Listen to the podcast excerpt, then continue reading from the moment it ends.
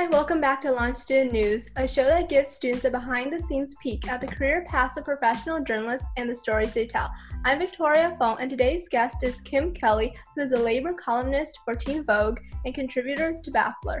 She's also written four publications, including The Washington Post, Rolling Stone, Pitchfork, NPR, The New Republic, and The New York Times. She's currently writing a book called Fight Like Hell. Hi, Kim. Thanks for joining us. You mentioned um your first like professional writing gig. Like, how exactly were you able to make the transition from your school newspaper to that gig? Right, and then and this was all happening when I was like 15. So I used professional a little loosely, but I was involved through the school newspaper. I got involved in this program that my county newspaper, the Burlington County Times, had called the Teen Voice Program, which brought together uh, student journalists from various high schools in the area and gave us a section in the you know the real newspapers to write about things. And i wrote about sports and music and then i remember writing a specific column. This is around like 2003 2004 so i spe- like distinctly remember writing a column about how george w. Bush was a warmonger.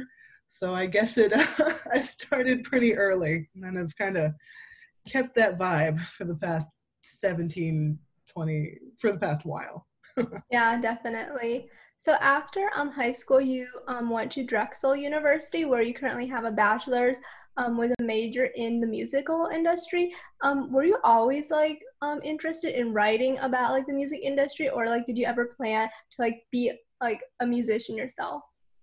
I never planned to be a musician, um, but writing about music wasn't my first my first goal when I was a teenager. Was I wanted to go to uh, I had this whole plan. I was going to go to upstate New York to a liberal arts college and get a political science degree and become a senator and change the world.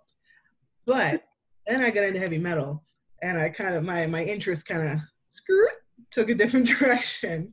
And I decided I wanted to write about music. And I was in high school, I was writing for like little webzines and blogs and things like that. And when I got into Drexel, into the music industry program, I just wanted to be a music journalist. But that's not really a, a common career path. So they didn't have anything specifically set up for that. So I just learned a lot about the industry and copyright law and kind of took, picked and chose what made sense for me. I don't, uh, I will say I don't actually have a bachelor's. I'm a few credits short. I guess I'm technically a college dropout. So that's another part of it, the whole non-traditional vibe to my whole career, I suppose. Like keeping it weird every step of the way. Mm-hmm. Like you mentioned, um, your like career has been a little bit like non-traditional. Is that like a path you would recommend, I guess, to other student journalists? Like you um covered obviously like the music industry and heavy metal a lot, like so you probably have a lot of domain knowledge like from your college days.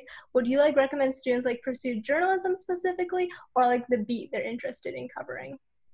That's a hard question because I. Hmm I think it depends on what they're interested in, right? Like if you are interested in hard news reporting, like you want to work in the newsroom of the New York Times or a local newspaper, then focusing on gaining those skills is really important. But a lot of that you can also kind of learn on the job and learn as you go. You don't have to go to journalism school to be a journalist. Like I was like a heavy metal dirtbag that knew how to write pretty well and then just kind of figured it out from there. You know, I think you need to identify what's important to you and what you want to spend the next 10 to 20 to 30 years on and then kind of go from there. Like there's no one right way to become a journalist. Mm-hmm. For sure. So um you obviously like got started in the journalism industry like during high school, but like what was your first job like after college in the journalism industry? First job after college. Huh. Actually, the first well, I, like I said, I didn't graduate, but I did walk in the graduation because I had a friend in in the like the office to let me do it. But like four days after I quote unquote finished college, I hopped on a plane and went down to Florida and went on tour with my friend's heavy metal band. And I spent the next four years all like traveling the country, selling t-shirts and hauling gear. And in the middle of that, I also had a couple other, I was still writing, I was doing PR, I was doing all kinds of things. I didn't have like a, a moment where I left college and got a job. I just kind of pull together a bunch of different hustles. Hey, I'm so excited to be here talking to you today. I'm so excited you're on as well. So, on your Twitter and Patreon, you mentioned that you wrote for your high school newspaper. What was the experience like? Yeah, I've always been a writer. You know, I was always that kid walking around scribbling in a notebook and, you know, reading books in the playground, being a big nerd. So when I got to high school and I realized that we had a school newspaper, I was excited to get involved. You know, I, I can't remember exactly what I was writing about those days, but doing that led to my first, I guess, professional-ish writing gig. So it was a really good jumping off point. So like you've been a freelance writer for a lot of different um and top publications, including the Washington Post, Rolling Stone, and Pitchfork. Do you still remember how you got started at those um, publications or a different like um, entry story you like to share? Yeah. So the thing with getting into these legacy publications, places with big fancy names, you you kind of only need a few good bylines to give yourself the credibility to get your foot in the door. Like, and if you have a good idea, I, I think that we when we talk about freelancing, a lot there's a lot of focus on like how do you get into these big publications? How do you get your foot in the door? And the most important part of that whole process is having a good pitch. Like if you have a good story and you can show that you're the person to write it and you can back it up and you know what you're talking about like editors are looking for stories. Even if you don't have you know a fancy resume or a fancy list of clips on your website or a website at all like the story is the most important thing but when it does come to those those you know bigger publications it does help having some bylines to your name so i think when i was younger when i was pitching these places uh, i had done so much writing for other blogs and smaller websites that i could kind of back it up be like look like here's stuff i've done and I can pull this off. And once you get one or two fancy bylines, you can throw them out in every pitch, and that automatically adds a little bit of extra credibility. You also um, write columns for like publications like Teen Vogue and Baffler, a goal that many student journalists and even like freelance writers have. Like, how did you get started um, writing for those columns? So Teen Vogue, I initially started working with them in 2017. I want to say. I was just doing, I I cold pitched them a couple like prison industrial complex articles and formed a decent working relationship with my editor there. And then the the regular column part came into play after I'd written a couple pieces that had done really well and uh, on labor. And I reached out and was like, hey, you guys have been getting a lot of positive attention for the things I'm writing, and it seems like it's going pretty well. What if you gave me a regular column? like let me write let me do this a couple times a month guaranteed so as a freelancer i can depend on that and you like i can depend on the income you can depend on the content it does it's helpful for editors as well as freelancers to have that kind of steady gig. Now i don't work there. I'm not an employee. I'm still an independent contractor but it kind of helps everybody. If you can show that you're dependable you can dependably come up with good ideas and take one less you know one less thing off their plate. Like they know twice a month they'll have something by me to publish. Mm-hmm. I think you need to build up that relationship. You can't just you can, I wouldn't recommend just strolling in, be like, "Hey, I'm so and so. Here's my idea. Also, give me a column." That ain't gonna work. Yeah. But, but if you build up that relationship and show that you're dependable and you have good ideas, I think you know it's not that it's not that hard. Well, I wouldn't say that everything's hard, but it's not that complicated. Like it's something that you can do. Essentially, it's not like some kind of mythical, you know, unachievable goal. What advice um, would you give to student journalists hoping to break into similar publications someday, especially those from underrepresented backgrounds?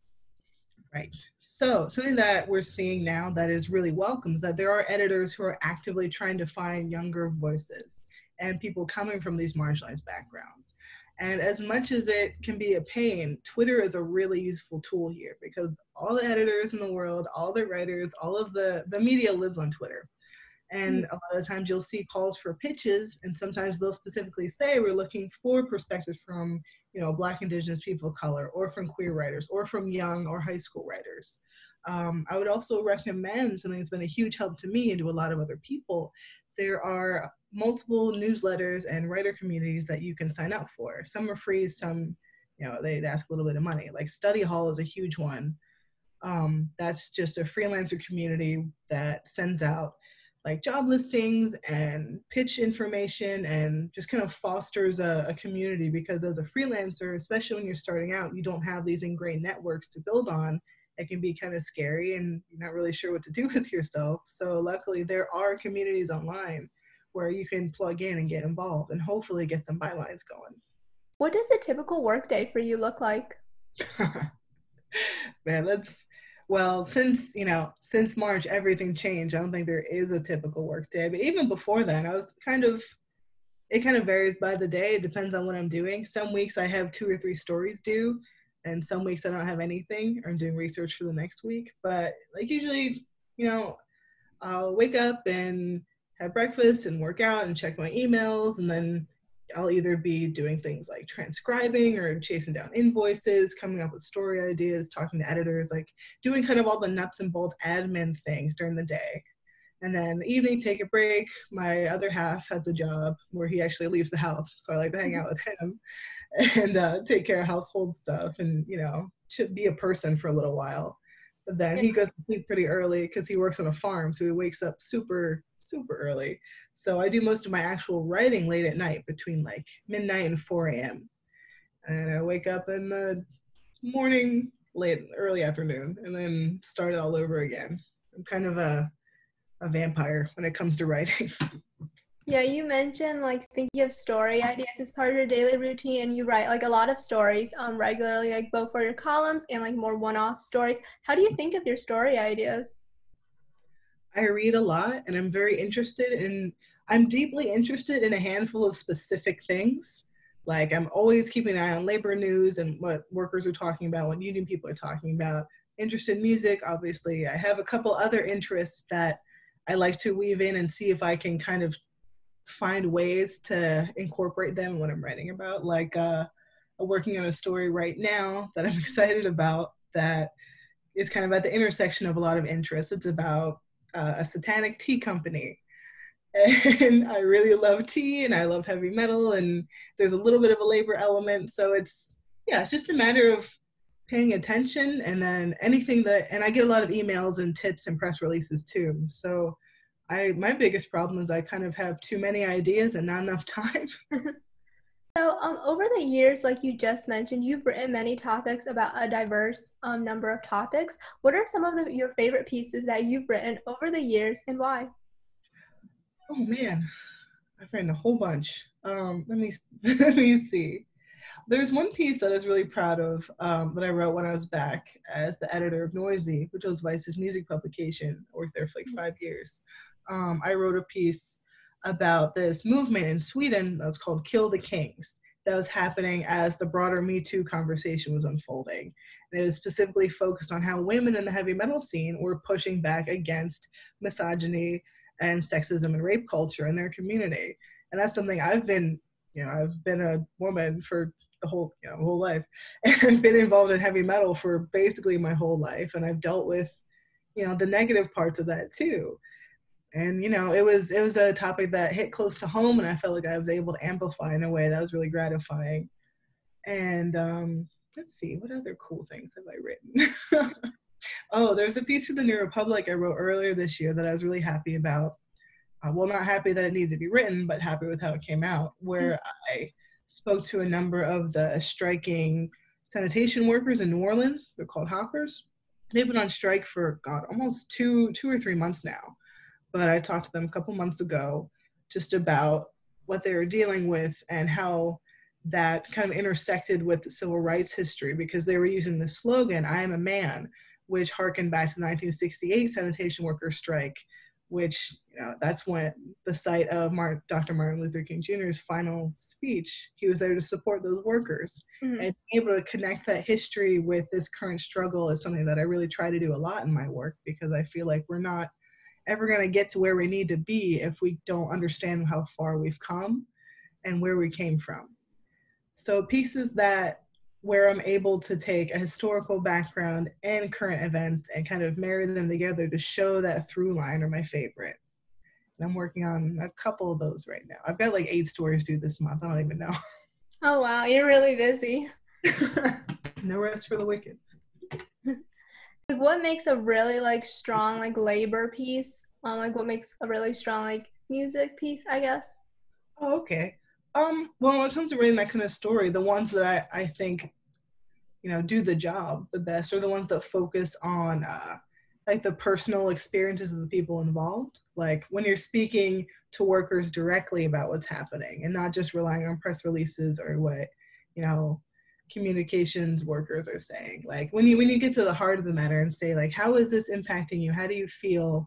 Like it or even when you're writing about a band like okay your new record is awesome that rules but like what was going through your head when you were writing it? What were you trying to say? Like i think just keeping that personal aspect to it and keeping that human aspect because like humans want to read about other humans. Like that's we're drawn to it one another especially at a, moment like this when we're so disconnected. So yeah i think just trying to remember that you're writing about pe- real human people that have thoughts and feelings and opinions and know they deserve to be heard. Yeah are there like any examples um that you've written that you would say um are like really good narrative pieces? I know you mentioned like a few like um in my earlier question. Narrative pieces. I'm trying to think of like because I do write uh, a lot, and it's hard to keep track of what all I have done there. Oh, actually, there are some things.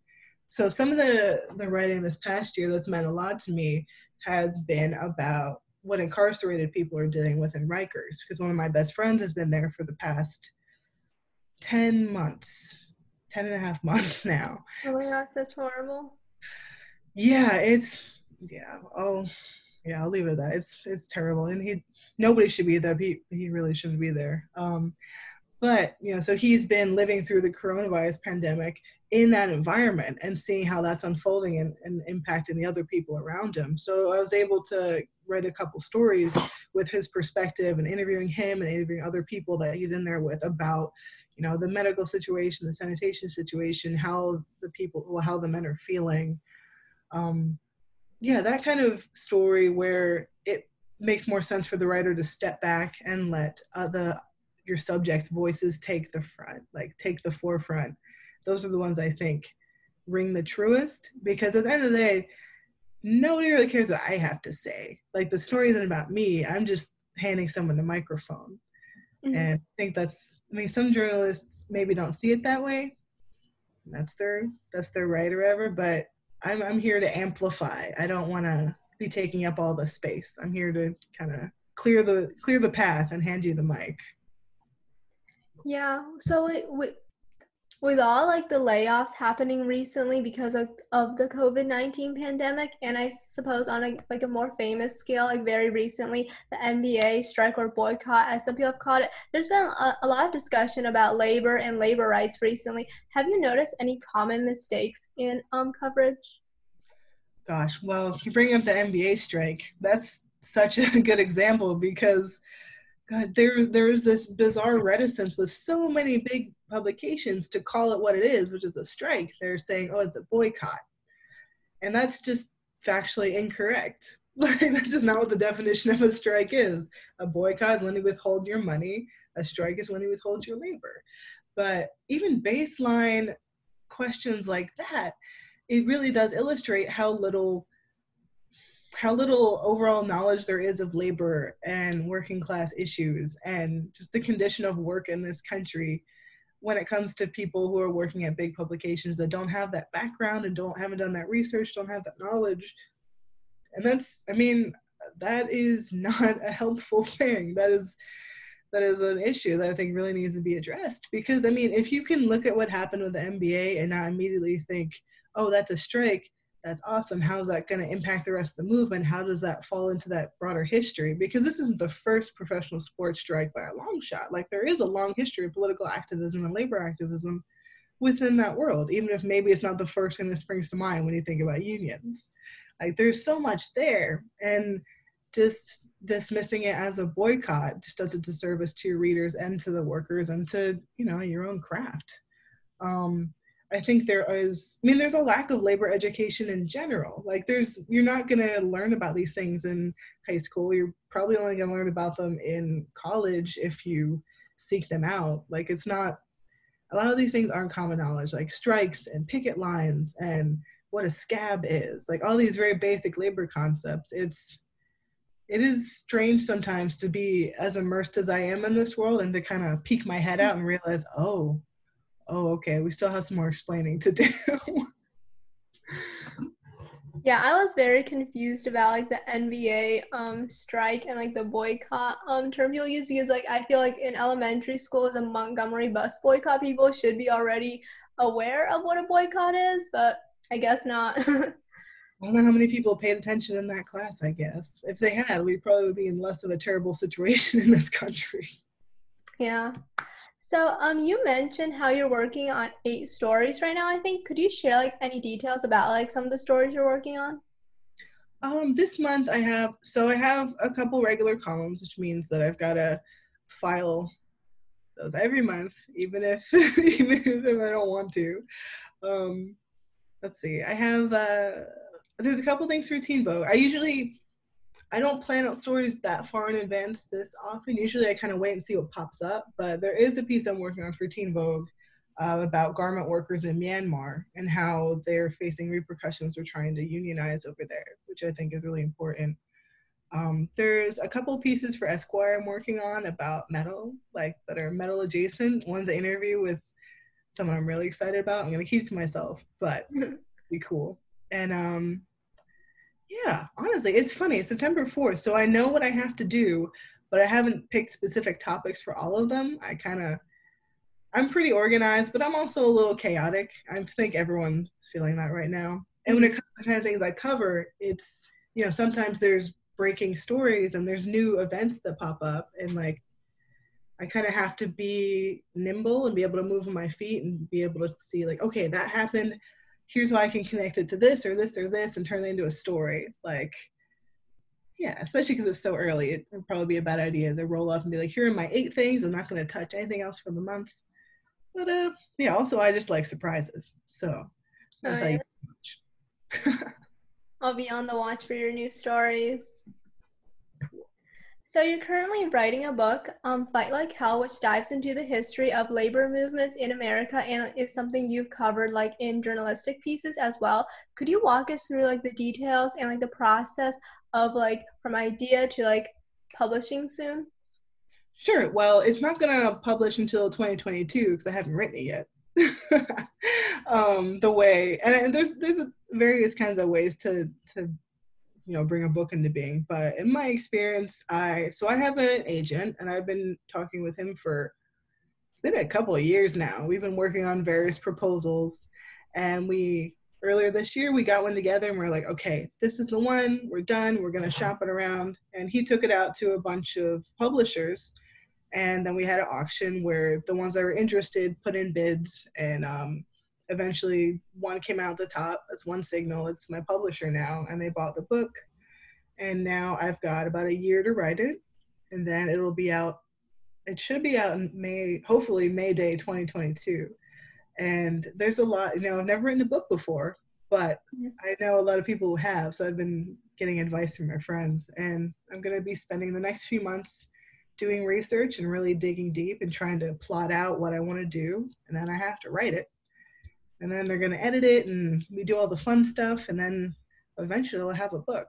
Like i'm sort of yeah this is i'm a little shell shocked around the whole thing because i've never done it before but i'm excited and i'm excited to be able to take because you know when i i have covered a lot of these things before in my columns and in pieces but i don't have that much time usually to dive into something. Like usually something's due i got to turn around i have 1500 words i got to go go go.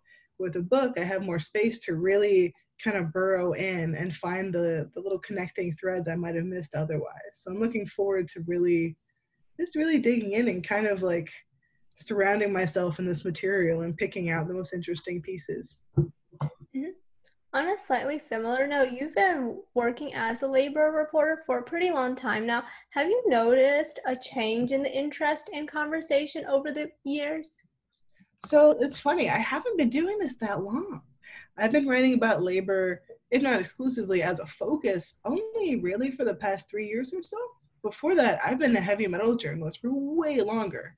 But um, yeah, in terms of labor reporting, from my I have a friends who've been around for much longer, like Sarah Jaffe and Hamilton Nolan, Steven Greenhouse. They have you know, I've, I've learned a lot from them. And the way that they have explained it to me, it's like, look, in the past, like in the past few years, there's been a huge upswing in interest in this kind of reporting. And I mean, that's good for me. It means I have more places to write and more people are interested in reading about it. But I think a lot of that has to do with honestly the digital media unionization wave that ha- started happening in 2015 when Gawker unionized and then when Vice, my previous employer, unionized. I was part of that process there. And being part of that process of unionizing a company or a section of a company and having real practical experience with all of those those pieces of bargaining and you know working out a contract and labor management meetings like all the stuff that you wouldn't know unless you're there in person um, that had a huge impact on why I decided to to shift into this kind of writing. And I think the fact that so many other digital media publications have unionized in the past, you know, in the past five years means that there are now lots of other people have had that firsthand experience of what it's like to form a union and to bargain and to face down your boss. And the fact that they have that experience has made a big difference in the way that labor stories are covered in at very least in the digital space because now there are so many people who care and who understand and who are pro union and pro labor that otherwise might not have paid attention and i think that's had a big impact on the way the industry has kind of shifted towards focusing on these stories. And that's coupled with you know the current crisis of unemployment and the pandemic and the rise of fascism. Like there's a lot of things happening. And you know basically every story is a labor story when you when you dig into it deep enough. Everything has a labor angle. And i think now people are just taking the time to to look a little harder and find it. I think that's only a good thing. Mm, for sure so um, why do you think student journalism matters like as we touched earlier um, in this interview you you are a part of your student newspaper right i mean that's where i mean that's where young journalists come from right like people that because if you're a teenager, you're in high school, there are a lot of ways you can spend your time. Going to meetings and talking to editors and writing up stories, like that is a conscious choice. Like you want to be there. And the stories you're writing, you know, you're the person who's best qualified to write them because you're coming from your perspective and your community and your school. I think the amount of dedication and drive it takes to be committed to journalism as a teenager when like you could just be dick around on TikTok which no disrespect looks like fun, but I was a nerd. And I know there's a lot of other nerds out there who are taking advantage of that opportunity. Now the fact that so much is online, the barriers to entry are so much smaller. Like when I was almost I don't want to say when I was your age, makes me sound mad old, but when I was growing up, I, I didn't really have we barely had like the internet. Like that was a new thing for me at least like MySpace was the big thing when I was a student journalist. Things have changed a lot since then. And I think, you know, if you're if you're the kind of person who is a teenager and you already know what you want to do, like you have so many more tools available. Even if your own school doesn't necessarily support that or have a platform, you can go on Medium or go on Twitter and do your own reporting. Like there aren't any constraints to it and mm-hmm. the fact that now that there's so much information available so quickly like it's wild i wish i could have come up in this environment but i didn't so now i'm just really excited to see what the next generation is doing with all this stuff mm-hmm. So like you mentioned like digital information being one of the greatest changes like since like when you were in high school to now where do you see the future of the journalism industry headed God, that's a big question right like Mm-hmm. A couple years ago, there was this huge push towards video. There was this idea like, oh, people want video, people want video. They don't care about the written word anymore. Obviously, that's not the case. Um, right now, podcasts are a huge thing, and I think they probably have more staying power. I think the future that we're going the future of journalism is a small question there. The, to answer your question, I think it's going to be, you know, people embracing multimedia tools. Like it's going to be social media, it's going to be video, it's going to be podcasts, it's going to be written, the written word. I think people are going to be using all of these tools they have at their disposal to really get these stories out there. And, you know, I don't think, I mean, there absolutely is space for, you know, your small local newspaper that you pick up at the coffee shop every morning. that's important too. We need those too. Local news is a hugely important thing. But from what I've seen from the younger generation, is a very digital native community. People are always online. Like y'all have little chips implanted in your head at this point. So like I think it's gonna be the future will be multimedia at the very least. Though I do hope people are still interested in the craft of, you know, writing and the written word and, you know, old school stuff like that too. I hope so too, because I prefer at least like reading over like watching a video, especially for journalism. I also heard like there's gonna be like VR and AR these past few years, but like I don't think that's really like taken off yet.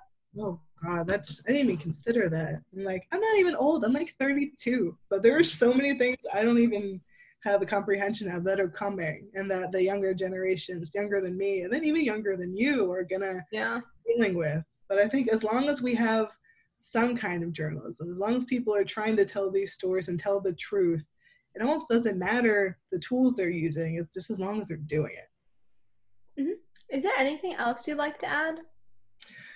Hmm. I feel like I've I've said a lot, but I would just yeah. I oh one thing that I think is important is that a lot of there there's this, this kind of perception that in order to be a journalist, you have to be totally objective all the time. Like that's what they teach you in journalism school. You can't pick a side. You got to keep politics out of it. I think that's bullshit. So I've never done that in my life, and I'm doing okay. Like I don't think we're at a time when that's even a responsible way to approach the news because of what's happening, because of the importance of the social and political movements around us.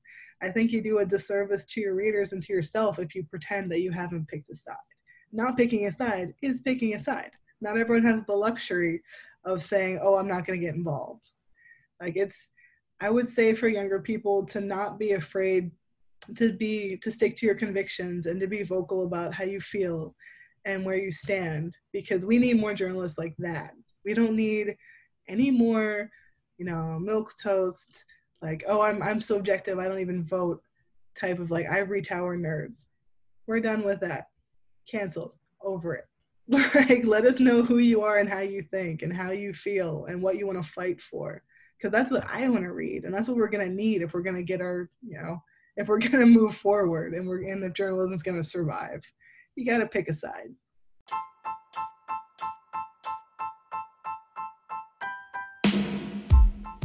Thank you so much for your time, Kim. As always, if you're a student, teacher, or administrator looking to bring launch student news to your middle or high school, please contact us. If you're a student or professional journalist looking to volunteer, we'd love your help.